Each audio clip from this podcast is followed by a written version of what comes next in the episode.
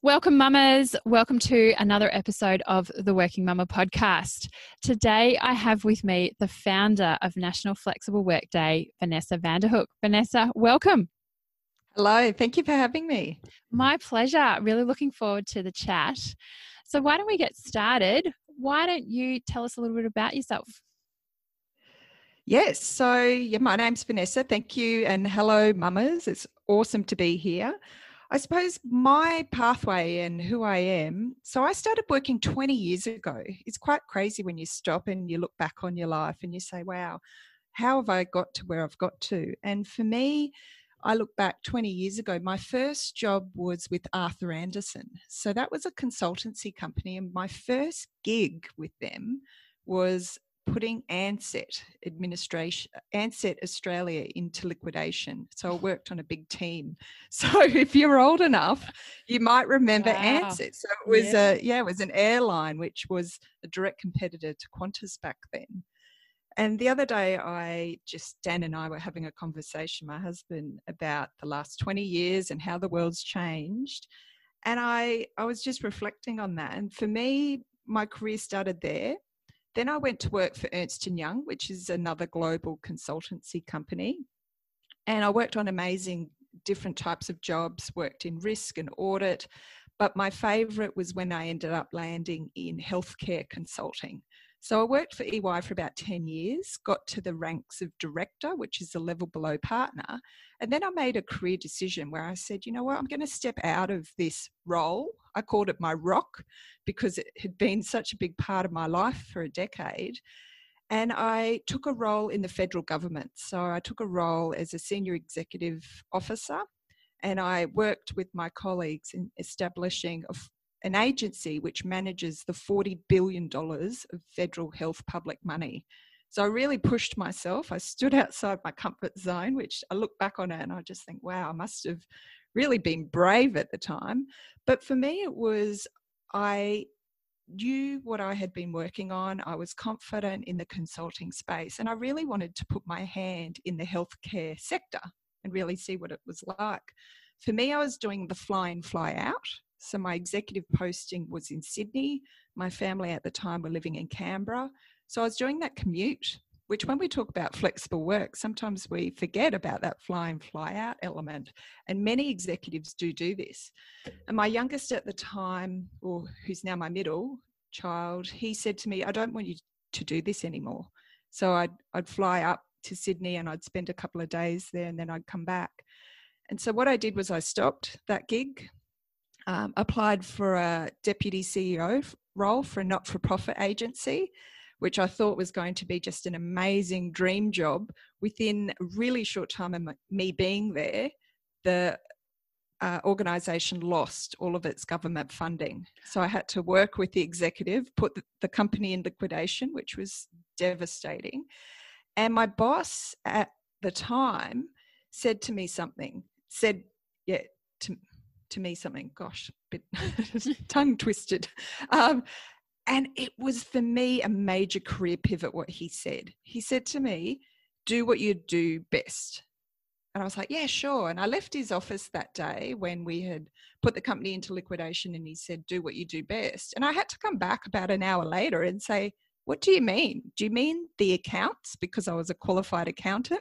Or do you mean service delivery and working through supporting the continual delivery of these services for a couple of weeks. And he said, No, Ness, what I want you to do is support these people. You're you're very good at helping people see their strengths and help them navigate through uncertainty and change. And I was like, oh, okay. I never knew that's what I did best. So we put the company into liquidation, and then after that, I actually established my own businesses. So this is about eight years ago now. So I established a career consultancy company and then Flex Agility, which is a business that supports um, organizations to really normalize and modernize their approach to flexible work. Now I look back on it and I say, wow, all those really strange jobs now make sense because of who I am today. But at the time, I know mamas you're listening for many of my clients it's so true we we navigate our careers and at points we say why am i doing this this doesn't make sense. But then when you stop and you actually reflect on your golden thread and your key strengths, it all makes perfect sense. So I know that's a long intro, but I thought it it's important to really share that background. No, I think it's always useful. And I think it also shows that today careers aren't linear. You go off in all different tangents and in different directions. And where you end up, you may not necessarily have expected of when you left school. Uh, you know, when you, you finish school, you think, yes, I'm going to go do this degree. For me, it was IT. And I've had a very different career since then. But there's also been pivots along the way that to, to where you end up uh, which is i think it's also really good to know and to share that story that it's not one dimensional no i think the thing that people struggle with still is that notion of a portfolio career Yes. So where you can do lots of different things. So you have your side hustle. You've got this amazing podcast for these beautiful mamas. And we, we often have many different side hustles in our portfolio careers. So for me, it's the career coaching, for women, then I've got the flexible working, and I'm also a functional nutritionist. For many people, it's very hard to wrap their heads around how you could have so many different things going on. But for me, it comes back to that golden thread, and it's the same for you. And it, for me, it's about that I'm really skilled and I love helping people transform particularly women. So it doesn't matter if it's in that aspect of their career, if it's in that aspect of their health and well-being, or if it's in that aspect of how they best optimize flexible work. The golden thread's the same. Yeah. And sometimes we just got to stop, don't we, and reflect on who we are and our strengths and what's unique and beautiful to us. I think that's so true. And for me, reflecting on that was actually, I had the opportunity to do that when I was on maternity leave. Um, and I actually took maternity leave as a bit of a career break of, oh, wow, I've been working for 16 years. I just need a time to stop and break. I'd, I'd had extended career breaks, um, you know, to travel and to live in a ski ski resort for a season, but also just having time as a mum just to take a step back and go, what is it that I really enjoy? Um, is, is really important. Just on that element of golden thread, how did you discover yours, or was it just by your manager saying you naturally are good at this? Yeah, it, for me, it was a big pivot um, when he said, Do what you do best. And I think uh, it's like that Tony Robbins when he says, Your life changes in a moment. Now, we need to be tapped in and very conscious to our world and our what's happening around us. And for me, I could have easily gone, yeah, whatever, kept going. But for me, I was very acutely aware that what he had said had an undertone to it.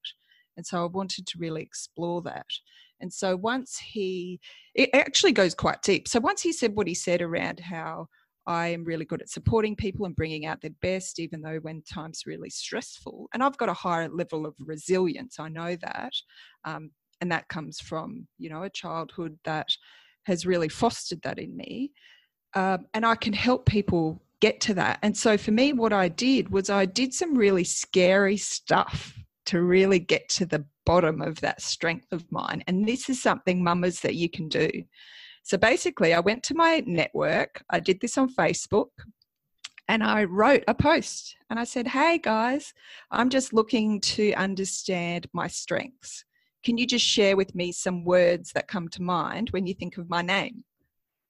And I pressed, closed my eyes and pressed send, you know, pressed enter, whatever the thing is on Facebook, you know, post. Yep. Um, and, and this is a long time ago. This is eight years ago. It's still on one of my business websites. And the responses just started rolling in. And I think I got like 80 people respond. And there were themes in the keywords that they shared. And so for me, there's nothing more frightening than putting yourself out there and being vulnerable and asking your community. But also, there's nothing more transformative for you to be able to stop and say, look, this is my hypothesis of myself. This is what I think I'm good at. This is how I present in the world. And then seeing it in writing. And actually having so, validation. It was really cool. So, you know, having come from a global company, um, it be the same where you're currently working. You you have 360 reports, and it's all very formal and you know it's all very professional. Having stepped out of that world, I hadn't explored any real um, rapid feedback like this. So it was really cool. So we can all do this. It's not hard. You just have to be open to it. Yeah. And did you get any feedback that surprised you, or did it validate what you already thought of yourself? It was a, a huge validation process for me. So the thing, and I've used this with over 500 coaching clients, um, and I would say about 80% take it up. So there's 20% who are scared, who just say, sorry, not doing it, which is fine. For those who do it, it's life changing. Yeah, no, it definitely would be. And so through your journey, what inspired you to be an advocate for flexible work?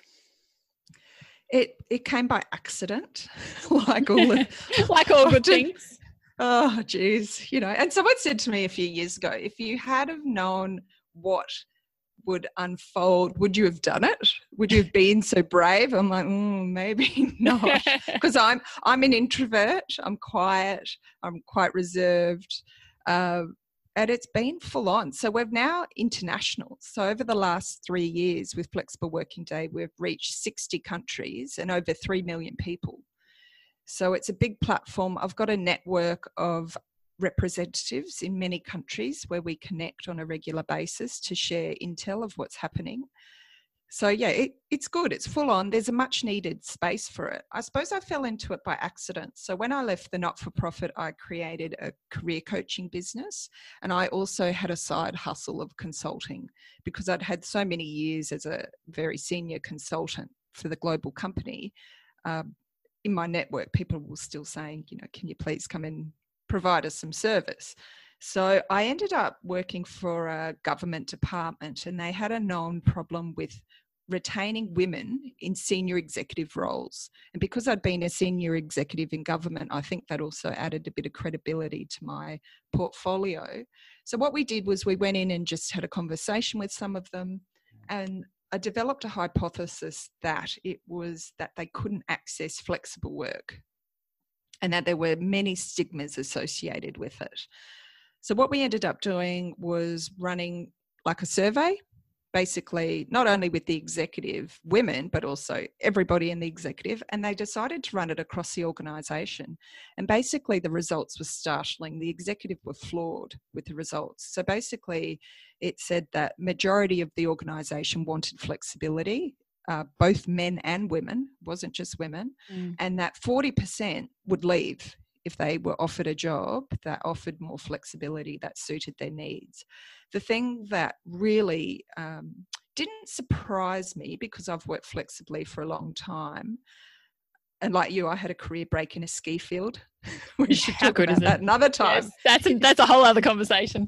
yeah, it was so good. Um, I talk about that and reflect on that often. Um, but for me, I knew it was not just about having children. And what the results showed was that was exactly the case. So people were saying they wanted it for a variety of reasons. A lot was around their health and well-being. A lot was obviously around caring for older parents, uh, for their own health. So many people said they had medical conditions and disability and they needed it. A lot said because of their productivity, and the list goes on. Like you know, the list, mamas. I'm, I'm talking to the converted here, um, but essentially, it was a shock to them. So I'm talking. What year am I talking? Probably about six years ago. And so from that, I said, right, why are we not talking about this? You know, my previous boss in federal government was amazing at supporting this. It's not just about part time, it's not just about working from home, it's about all the different types of flexibility. And guess what? If we don't do it as businesses and managers and leaders, people are going to leave. So that's where I started to think about a platform. I spoke to many um, big advocacy organizations in Australia and said, Hey, you should do this. And they were all like, No, we don't know how to do that. We don't want to do that. Yep. Yeah. And so one day I just said, You know what? I'm going to do it. So the first year I'd written to the Prime Minister and I got a nice letter back saying, You go, should be fun. Uh, we can't support you in any way, you know, politically, um, which is fine Um, but yeah, we think it's a good idea.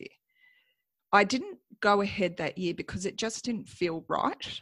Like I didn't feel like, and I'm not a comms person. You are. I should have come to you. Yeah. back then. I'm not comms. I'm not marketing. I'm traditionally an accountant, accounting with a bit of psychology thrown in there.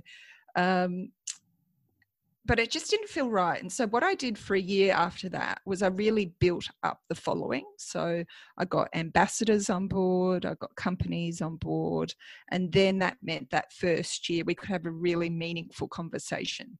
And it shifted. So the first year was really about individuals, like all of us mamas getting together saying, hey, this is really important. Mm. Year two and three, the conversation has largely been backed by businesses. So if you have a look at our social media, uh, you'll see that you know the likes of BHP and Amex and all these really significant organisations, Harvard Business Review, really got behind the day, which is really cool. And I think this year it will be even different again and that's what's so important through this is you know from little things big things grow and to really create that momentum and have that conversation change. Um, it's just like you you see 10 years ago about are you okay? I know when they started that not as many people were talking about mental health but now it's ingrained in our conversation. And and it's great to see as well in the last couple of years how the conversation as well is slowly changing um, around flexible work are You OK is fabulous.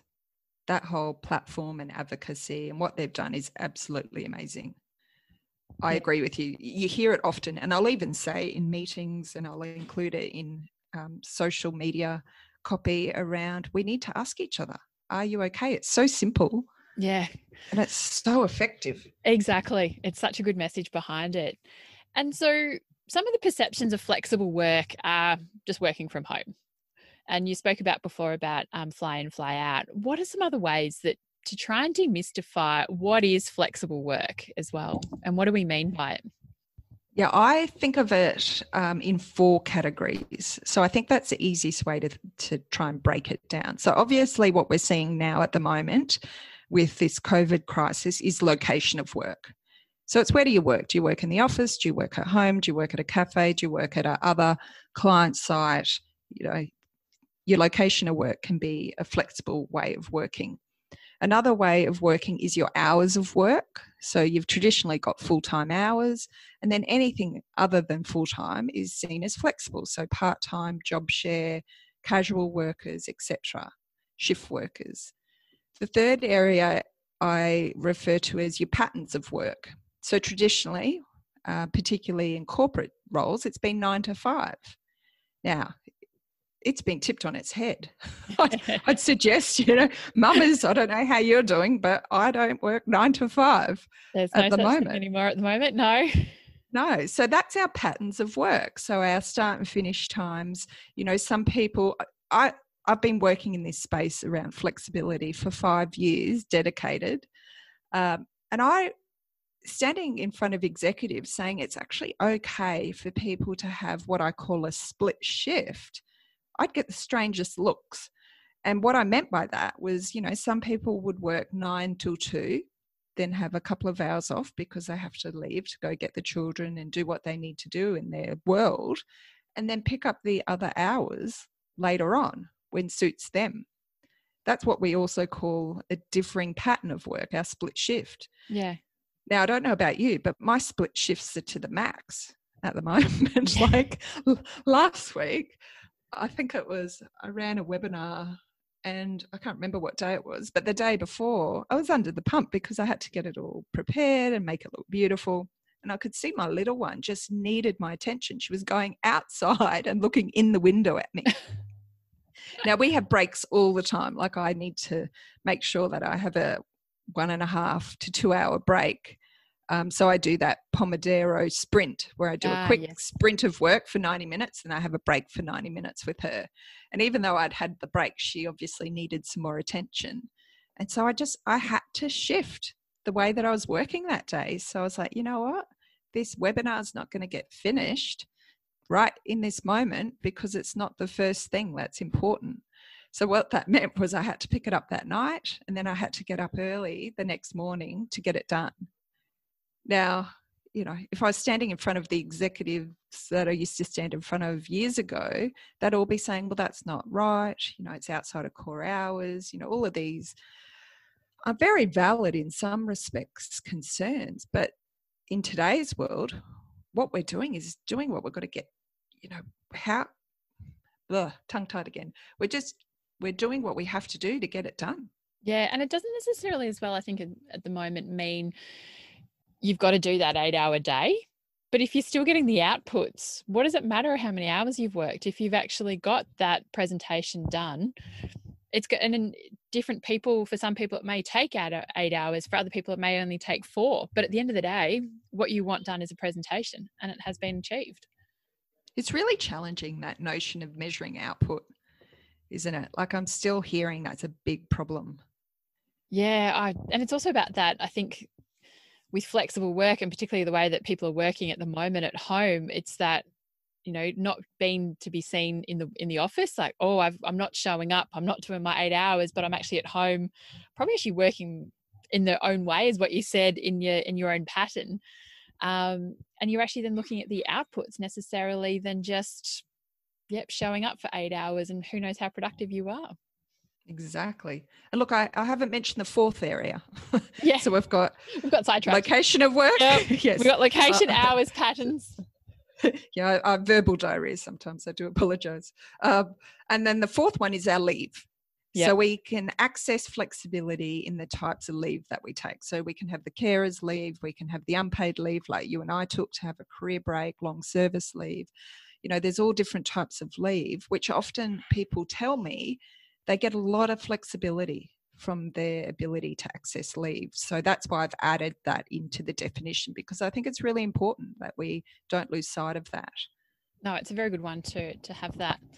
So as we've talked about in the past, it's a bit it's bit been hard for people to um, sometimes access uh, flexible work and, and request for it.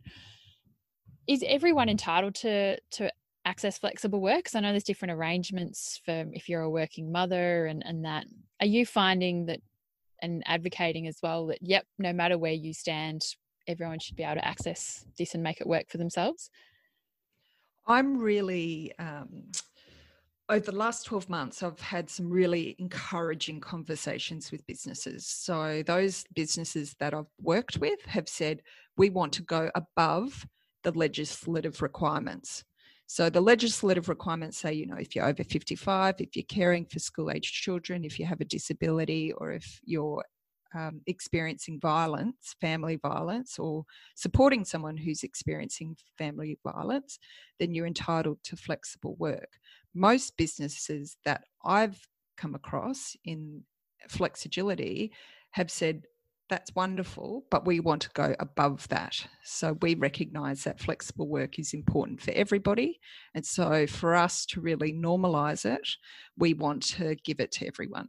And I think those organizations that are really looking to modernize their approach to flexibility and step into the 21st century, there's no other way like we're going to create stigmas if we're still saying well yes it's okay for you but it's not okay for you and these are the reasons. Of course there needs to sometimes be a priority process but that's where it comes back to having a team based approach and a team based conversation to say okay well what's going to work best for all of us? How can we meet our objectives of what we have to do? Because let's be serious we're employed to deliver a role and deliver outcomes or outputs or objectives, however you define it.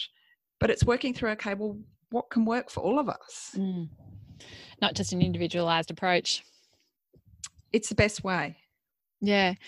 And so, what are you, through the conversations and the work that you've been doing in recent years, what are you seeing as those benefits coming from organisations that have adopted and even gone above the legislation uh, relating to flexible work and not only looking at it from an employer perspective but also from an employee uh, perspective as well so from I'll go from the employee perspective. So what has changed very significantly over 5 years and we we collect data. So when we work with organizations we often do surveys and so I'm basing this on data that we've been collecting over the years.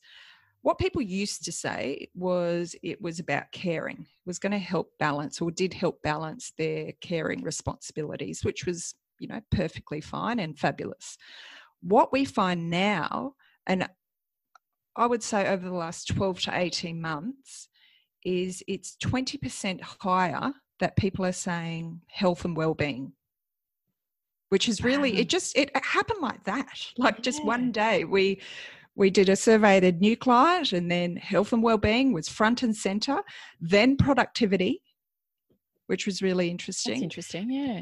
And caring for children had dropped back.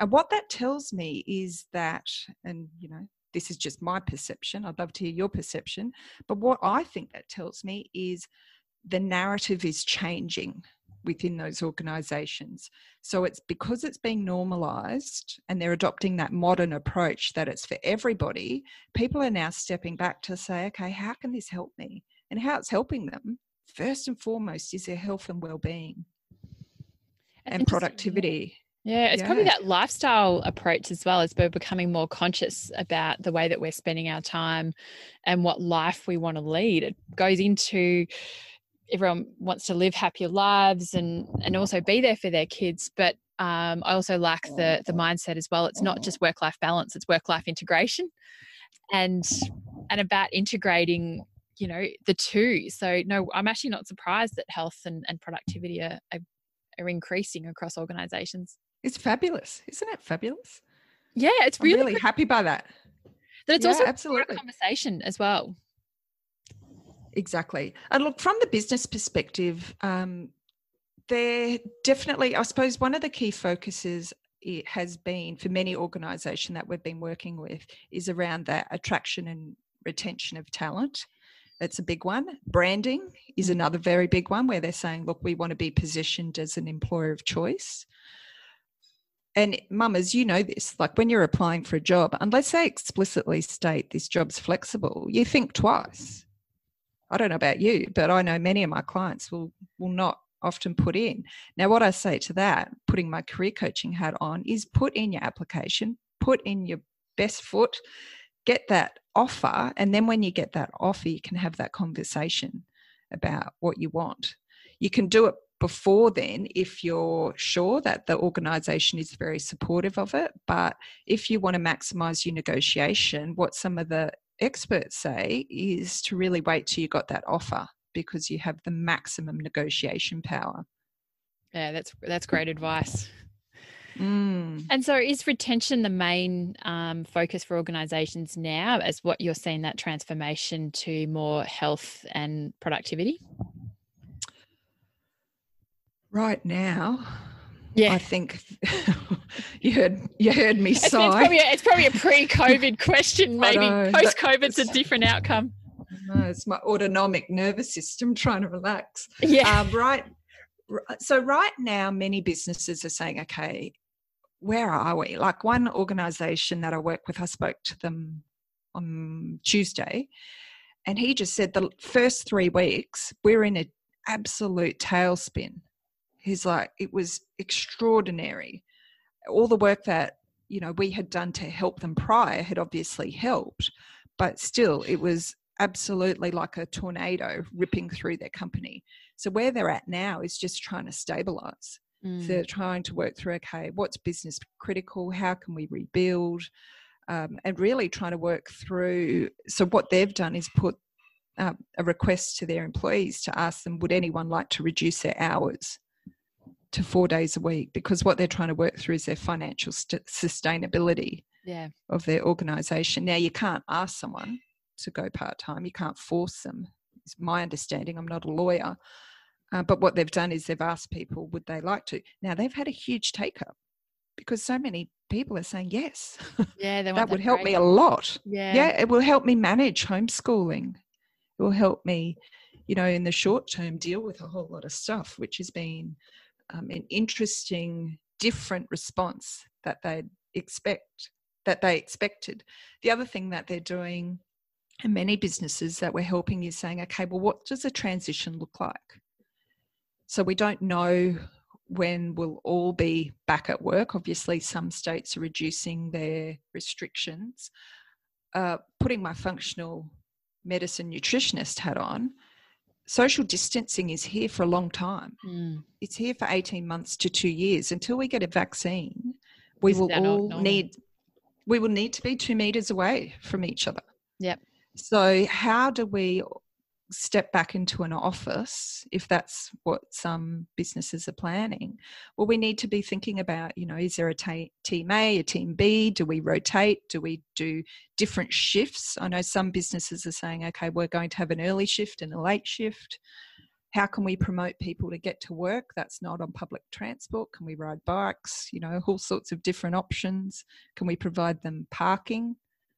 Because public transport is going to be yeah. a spreader. Yep how can we increase ventilation? So, being outside in nature is a natural disinfectant. We need to get more ventilation into these buildings. Many of the buildings, windows don't open. That's very so, true. Yeah. Yeah. So it's a really, it's a real thing. I know some businesses were talking the other day about plants. They're looking into plants if that really does make a big difference. Don't know. Don't have the answer, but yeah, it's a really interesting, fascinating time. Yeah. And are you seeing that organizations previously that may not have been receptive to flexible work and and um, you know uh, different hours and and work patterns do you, are you finding that there is a a bit of a shift in that direction yeah one in particular i think it would be significant across the board but I'll give you an example of one in particular. So I've been talking to this business for two years, 18 months, about the importance of it and really about how it's so important to equip managers to be able to support their workforce and really getting to the hearts and minds of people and really shifting that mindset. So it's been an 18 month conversation. So, Mama, if you're listening and you're a consultant, you'll know that that's actually not that unusual. Usually in consulting, there is a nine to 12 month lead time to securing a project. So it's been frustrating because they haven't really seen the importance of it. Now this has happened, they've actually come out the other side and they're proud. They're like, this is amazing. Look at all the work we've done. We've, we've stood it up. And, you know, standing back, you know, you get a bit frustrated, right? So I'm like, well, we could have put in all the processes and done it properly from the beginning. But yeah, there just wasn't that appetite, there wasn't that desire. My concern is that also it's not a permanent approach and there's not that support. So, yes, you can stand everyone up, you can give them a laptop and access to log in. But if you're not supporting people into this new way of working, like you said before, around measuring outputs and not focused on presenteeism, and building a culture of trust remotely can be tricky then it's it is challenging. And then the other part to that obviously is how do you transition? Yeah so what what's going to be the plan? Are people you know they're proud of what they've done but are they going to then you know realize the real estate benefits of having you know less of a bricks and mortar footprint so, what did, on that about the transition back? Because I think it'll, we've gone through this, as you said, massive curve about, oh no, how do we work from home? And all these organizations scurrying um, to get buy laptops and set up their employees working remotely. What then about the transition back? Because we've possibly had organizations that were a little bit resistant to allowing their employees to even work from home. That concept was very foreign. Now they're working from home. And then we then, you know, post COVID, when all this is said and done, employees will have gone, oh, this actually worked for me. I may not want to do it five days a week, but I may want the opportunity to do it every now and then. How both from an employee perspective as well an employer can we then have that um, conversation to actually make sure it works going forward. Because I know no everyone's going to work want to work full time at home or at home permanently, but I think this has given people a taste of, as what you're saying, it's helping their health, it's making them more product uh, productive. What can we do post COVID? Can I just share you a funny story? Go for it. so uh, I was I heard this story the other day. A friend of mine told me, and she said her partner was in the other room on a phone call. So it was him and his colleague talking to someone in Switzerland. And this person said, How are things in your country? And so her partner said, Yeah, it's fine. You know, I'm just working from home. It's just like used to be. And the other person paused, his colleague, and after about three seconds was like, What do you mean it's the same? The schools are shut, the parks are shut, the swimming pool's shut, the toy shops are shut, you know, the ice skating rink's shut. Everything's shut. I've got three kids and running around. My life is crazy. I can't think. I've got nowhere to go. You know, I can't even go to the bar or the cafe. Or this is not normal. This, this, is a tirade of like this is working from minutes. home in a crisis. And so she was in the other room listening and she was killing herself laughing because she was like, Isn't that interesting? Like our experience. So she doesn't have children. She was like, Our experience is like a ripple yes, it's impacted us, but it's not that significant. Whereas for this gentleman, and I know like you and I and many of mamas listening today, it's been huge. Like this impact has been significant, like that gentleman. And so, with regards to um, going forward, I think there's going to be some people who working from home full time, they do like it. They're more productive. Like I, I do know many people who really thrive when they're working from home. Whereas you do, and I'm hearing stories of people saying, you know, it's not my optimal way of working. I don't like it. I've been forced into this and I have to do it. Yes, I get that, but I don't want to do it. So we're going to have, and there's going to be a mix of everyone in between. And so I think it's going to come back to saying, okay, well, what do we want our team culture to be? What do we want our organization culture to be? What are some of the benefits for individuals, benefits for our business, benefits for our customers, and designing it. So it comes back to that team based approach to designing something that's really going to be meaningful. Now, I don't want us to just glaze over this. We are not going to be back. Like I said, that social distancing, it's at least 18 months to two years. Mm.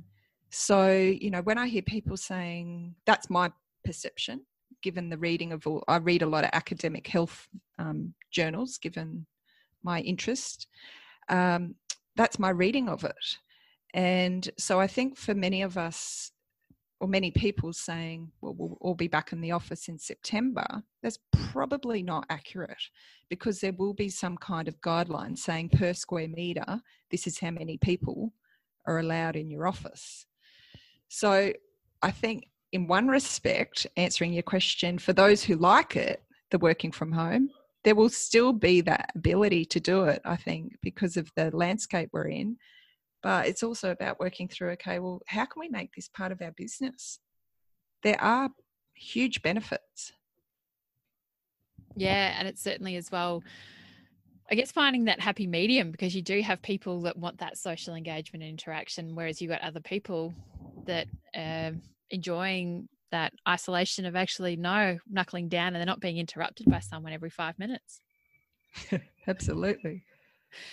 So, um, what can people do to then have that conversation um, as an employee with their employer of saying, look, I would like this to continue. Um, are you saying it's more of a, a team based or is it um, something that they can also then help design to meet their family um, lifestyle goals? Yeah, absolutely. On the Flexible Working Day website, we've got a flexibility flexibility kit, I should call it, for employees. So if you access that, there's some steps that can help you work through that conversation. First and foremost, it's about being prepared. So be, really be con- consciously focused on the key messages that you want to unpack with your manager in that conversation. So I hear so many people who just make a meeting, then turn up and then just talk. It's really important to say, okay, well, what are the what do I want to get out of this? What does success look like? And really step into your negotiation style. So working through, okay, for your preparation, what are some of the benefits for the business? What are some of the benefits for the team? And then you can touch on, you know, benefits or why you want it for yourself. I think with the environment that we were in over the next couple of years, it, I would suspect that it's not going to be as difficult as it has been in the past. I think that's going to be one positive out of COVID is about allowing that flexible work to be almost normalized and really take so many leaps and jumps forward than what would have taken probably potentially decades. I hope so. So, Mama, if you're listening and you're not having that experience, let us know. Yeah, because it's it's really important. We can work through how we can help. Yeah, because I know as well. Like a friend of mine contacted me last night, and she said that she wants to start the conversation with her employer about hours and and that, and she's actually quite nervous about it because they're very rigid even still now in their approach. Um, she works in the health services industry, um, so she's still got to do client facing consulting, and it's quite difficult at times. What can we do to, I guess, answer her question around having an open conversation around flexible work, even now in, in the middle of this crisis? So she wants to reduce her hours, is that right? Probably have more flexible hours.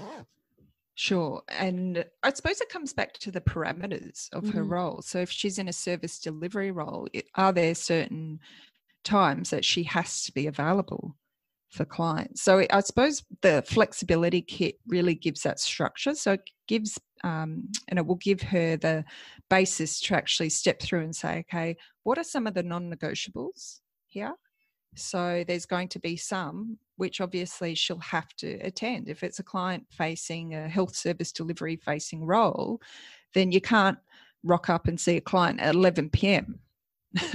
you might be you might be able to, but I highly doubt it.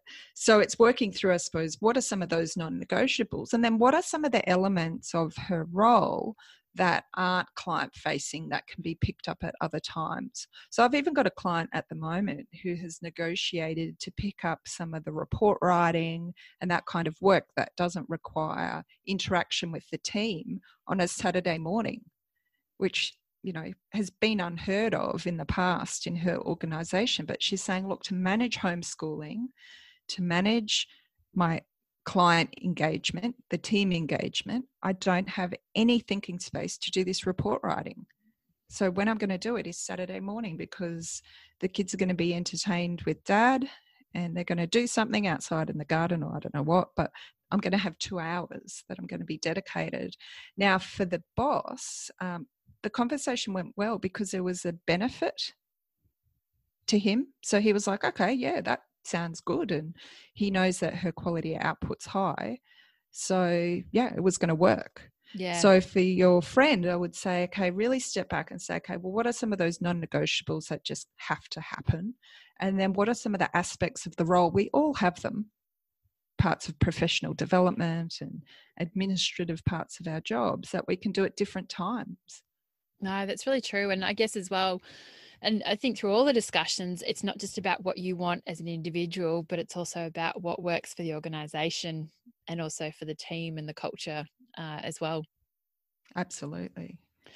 Um, and as well, I know that when we have the negotiations with our employer around flexible work, they don't have to be set in stone, do they?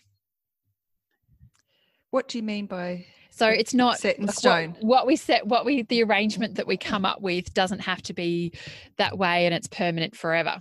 We can obviously renegotiate um, in a, in, you know, over time.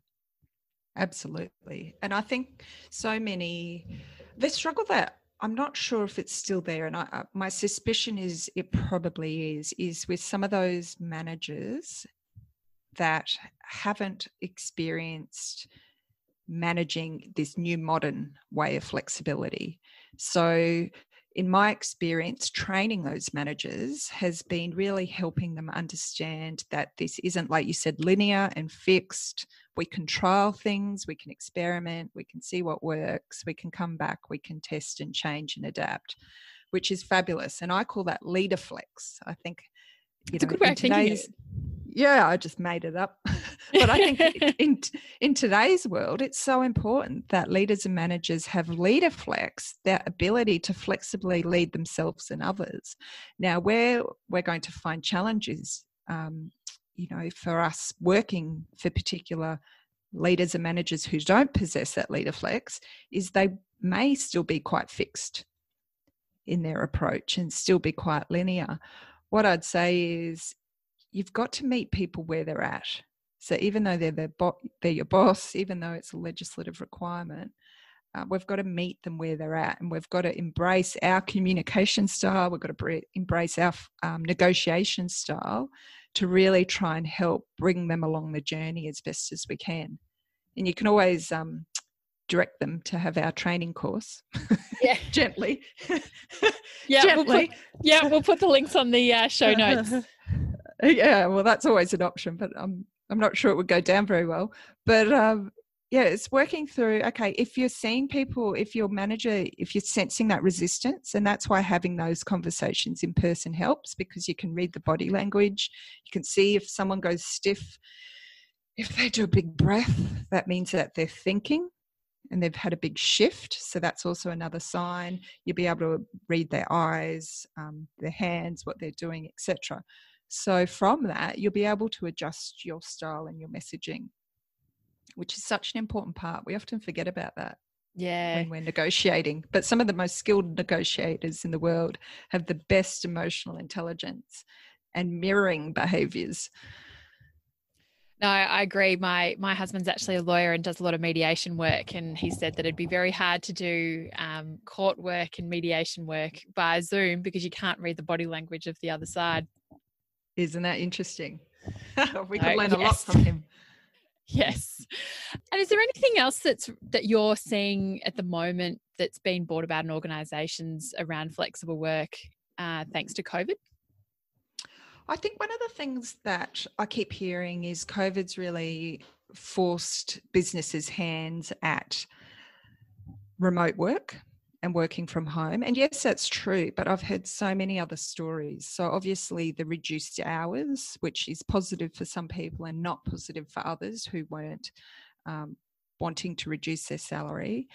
I've seen patterns of work and shift work. So, I know an organisation, the people who live next door, her husband is part of um, that business and they've got three shifts. So this was a business that was nine to five. He's now on a particular shift. They've got three shifts a day that are running. So then people can, because they have to be in the office, because they have to be in this, um, it's like a, a, sales factory kind of role, they have to be there. So yeah. they can't do a lot of it from home. And that's a way that that business has revitalized, I suppose, and taken, you know, this situation around the, social distancing measures to keep it humming. So that's another way. I've heard lots of people saying they're taking leave. I've heard of two people taking long service leave. Because similar to you with your maternity leave, they've said we really want to use this as a period to reset. So yeah, another friend said to them, "But you're not going anywhere. You're going to be bored. You're just at home. Shouldn't you save it for a holiday?" And this particular friend said, "No, I, I really want this to just be a downtime, a really just relaxing. Unwind. Yeah.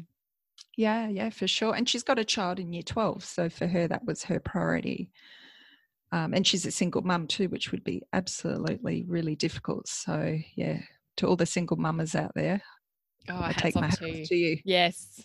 Absolutely. Um, a few people I know in that situation.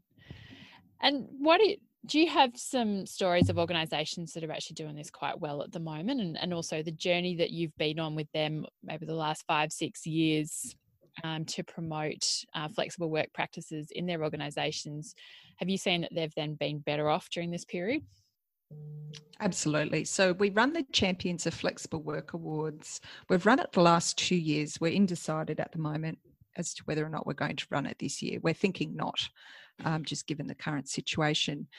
But, you know, I'll give you an example the Australian Bureau of Statistics. So they deal with a lot of data, massive amounts of data, federal government agency, public servants. You'd typically think, you know, they would be non agile. They uh, won one of our awards and they are incredibly agile. They are the most, they were able to adapt to this um, crisis, pandemic, so rapidly because their whole workforce is used to it. So for them, they had other government agencies looking at them saying, Well, how do you do this? How, do, how have you done this? and the facts are, it's been a number of years, right? So they've got the processes put in place, they've got the capability of their managers and leaders, they've got all the enablers, the culture's there, there's a culture of trust and outcomes focus, the leadership is there. And it was quite easy for them. Like many organisations, another one that won our one of our awards was American Express Lifeline Australia. So Lifeline Australia, many, um, you know, they're, they're um, sorry, Lifeline Canberra, I should say, they've been inundated in this period, incredibly stressful period. When we spoke to them when they won the award a couple of years ago, they said the main reason that people at Lifeline Canberra access flexible work is to help with their well-being and to help with their ability to really um, manage because what they're de- it's a suicide hotline. Yeah. So, so definitely very busy at the moment. Yeah, exactly. And another one was TAL, so it's a life insurance company. And so again, because they had all the pillars and the fundamentals set, it was easy. Yeah. Quite quite straightforward from what I can gather. I haven't spoken to them directly, but from social media, um, it appears that it's been really straightforward. So I think the biggest thing that I could say coming out of this is, and you know, over the next couple of months, is we've got to not forget that this is about modernizing our approach to work. So, yes, remote work is a key part of it, but we need to look more holistically to say, okay, flexible work is the way of, you know, working, and it's people are calling it a new way working, which is not that new, as you know. Yeah. Um, but fine, we can we can run with that. If that helps you uh, get through it, yes. Yeah, but the future of flexibility needs to be modernized. And so many organizations are really far down the track and many are not. So that's why we're still continuing with Flexible Working Day this year.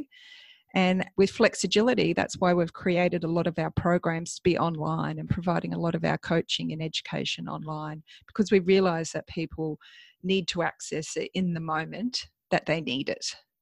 So yeah, it's not saying, okay, I'm waiting for you to come to do a masterclass. You know, in 2021, they're saying, well, I need it today. Yeah. So I want to do the course on the weekend. So that's why we're making it all available. Oh, that's fantastic. So, if we had to crystal ball 10 years' time um, in around flexible work and um, modernizing the work approach, is what you've just spoken about, what would that look like for you? I think my ideal is that there is a really strong focus on health and well-being. So my my visual is that that's front and center. You know obviously um, we've got a couple of years to get ourselves out of this economic situation we find ourselves in. And when i say a couple i mean decades. Um, as you and i know it'd probably take a lifetime. Australia doesn't seem like we've been impacted as significantly as other countries, but definitely globally, the economic situation is not very nice. So we've got a long way to go. Um, but I think, you know, perhaps that's going to put more of a focus on, you know, what do we value?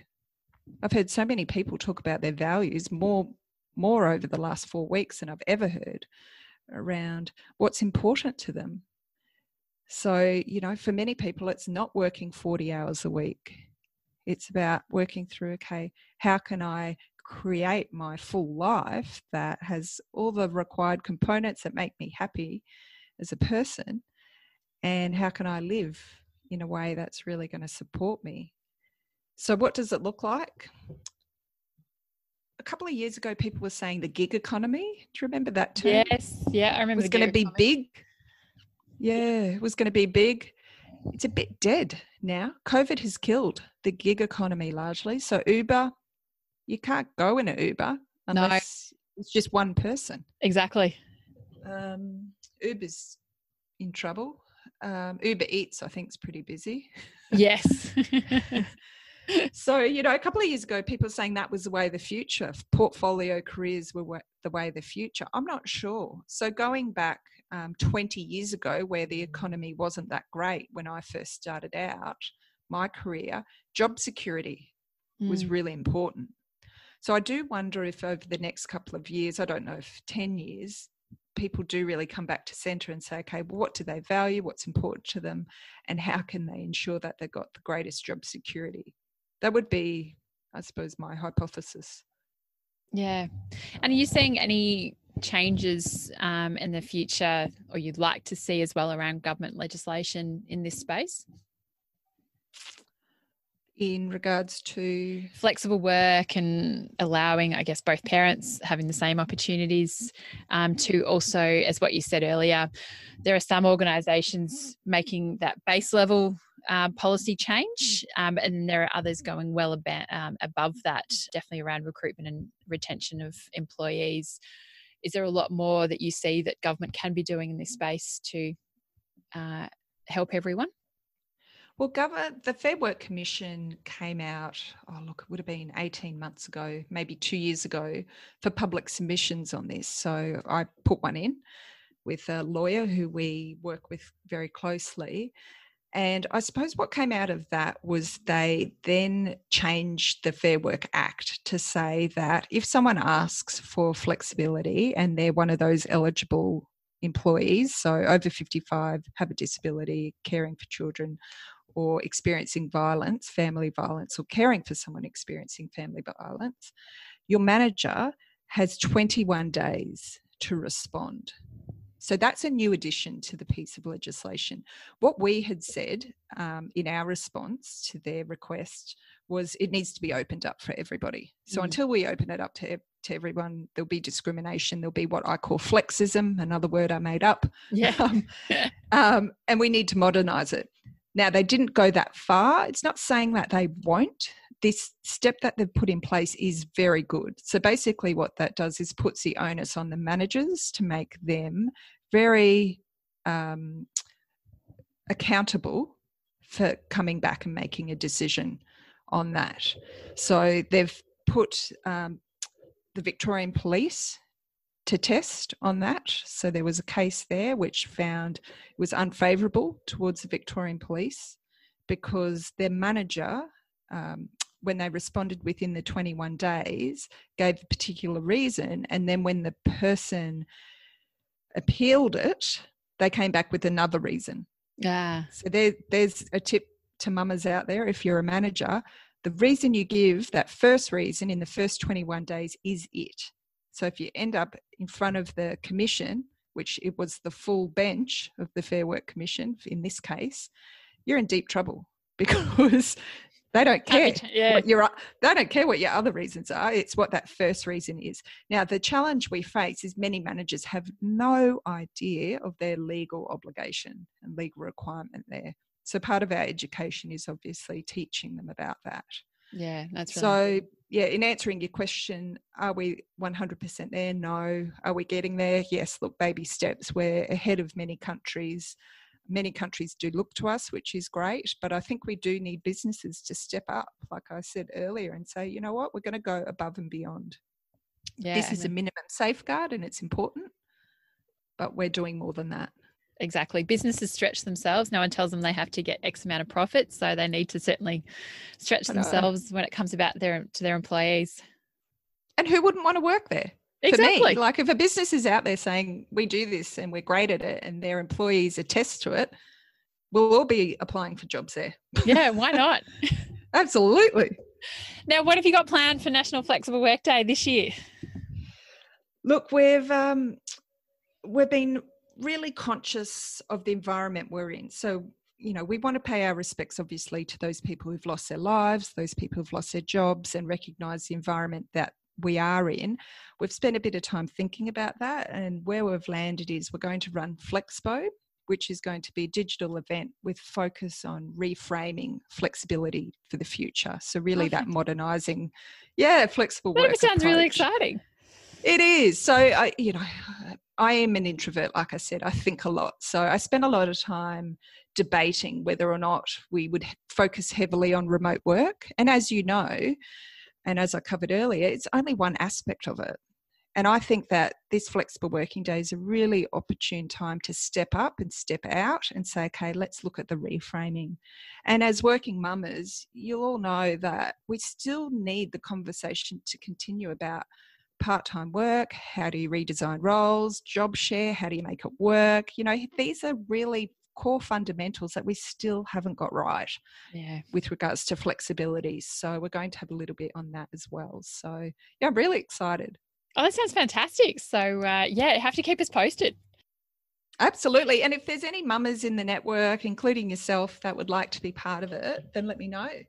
And yeah, just reach out and we can all do this together. Yes, we've got to we've got to be in it together to create the change. So, if people want to reach out to you, how do they actually no quickly? First of all, I always ask everyone, how do you fill your cup? Oh, how do I fill my cup? So, a couple of things. So, I was always told years ago when I did a um, self care course to meditate. Now, if you've been told to meditate and you just try and meditate, it's really hard. So I spent like many years trying and working on it. So I'm getting there. It's it's working. Um, I'm not always completely present, and then I have those thought bubbles come in, that those clouds that I have to push aside. But I'm getting better. So that's one thing. My nutrition studies and reading. I know this is so boring for people, um, but reading and listening to the functional medicine perspectives on COVID, I just love. So I spend probably an hour to two hours a night listening to that. Wow. Our, our household goes to bed early. I love it. I've got a real passion for autoimmune disease. My daughter was diagnosed when she was two. She's now four and she's in unmedicated remission. Oh, so, yeah, it's so cool. So I just love that. And then, um, yeah, just those kinds of things. And then I've got an infrared sauna which I oh, wow. was my 40th birthday present. Yeah, I know it's so amazing. So for my health, when I really dug down into health, I did some genetic tests on myself because I did them on my daughter, and I found I've got a gene that doesn't enable me to detox. So drinking alcohol and coffee and sugar and all of that stuff really is hard for me to process. I never really um, could put my finger on some of my health issues until I worked out that I had that gene that's a bit faulty. So the sauna is friggin' amazing. That's awesome. I know. Dan was like, let's go to New York. Let's do all these things. And I was like, nope, I'm going to be very selfish and get something that's just for me. And it has been really good. And it's been instrumental in my health. So, oh, that's yeah, so even better. Yes, even better. Long term benefits. Yes, absolutely. Yes. And so, yes, back to our other question before how can people get in touch with you and engage with you, particularly around National Flexible Work Day? Awesome. So, flexibleworkingday.com. So, if you go on there, you can drop me a note. So, there'll be a link that you can drop me a message. Flexagility so it's I made up that word. So flexibility and flexagility are brought together, or agility. So flexagility.com. Again, that's where we have a lot of our programs. We're constantly updating that. We've got a few to come shortly. And the career coaching at the moment, it's careerinsidetrack.com, but we're just doing a pivot and a rebrand of that to include the nutrition. So it'll be vanessavanderhoek.com. Oh, fantastic. Well, congratulations on everything that you have achieved so far and actually creating this groundswell and this momentum to actually changing the conversation and and being but such a big advocate for I guess all employees and not just us fellow working mamas. So thank you. Good luck for what you're doing. Keep us posted. Um, and I know that I'll post the show links, um, sorry, the links in the show notes to all your sites and um, particularly also around National Work Day. So congratulations and, and keep up the good work because it's definitely changed the conversation. Oh, thank you, Karina. I needed that. You know how some days you need a bit of motivation and positive feedback. So thank you so much. And thank you for everything that you're doing, your podcast. I know it's your side hustle, but we all know that there's much love in it. And the people that you're getting on to speak are just fabulous. So thank you. I know it takes a lot of work, but it's amazing. We love it. My pleasure. Thank you so much. Thank you for listening to the Working Mumma podcast. Subscribe to the podcast on iTunes, Spotify, or your favorite podcast catcher. I invite you also to join the Working Mumma community on Facebook and join in the conversation with other like minded working mums. Please also feel free to contact me on any of the Working Mumma social channels. Remember, Mumma is M U M M A, or website www.workingmumma.com.au. I would appreciate you to share this podcast with friends and colleagues, especially those that are parents managing the juggle. And I would really appreciate if you had to take the time out to leave a review of the podcast. I'll be giving a shout out to select people that do so, so stay listening and you might be one of them. Thank you and see you next time. Have a great week.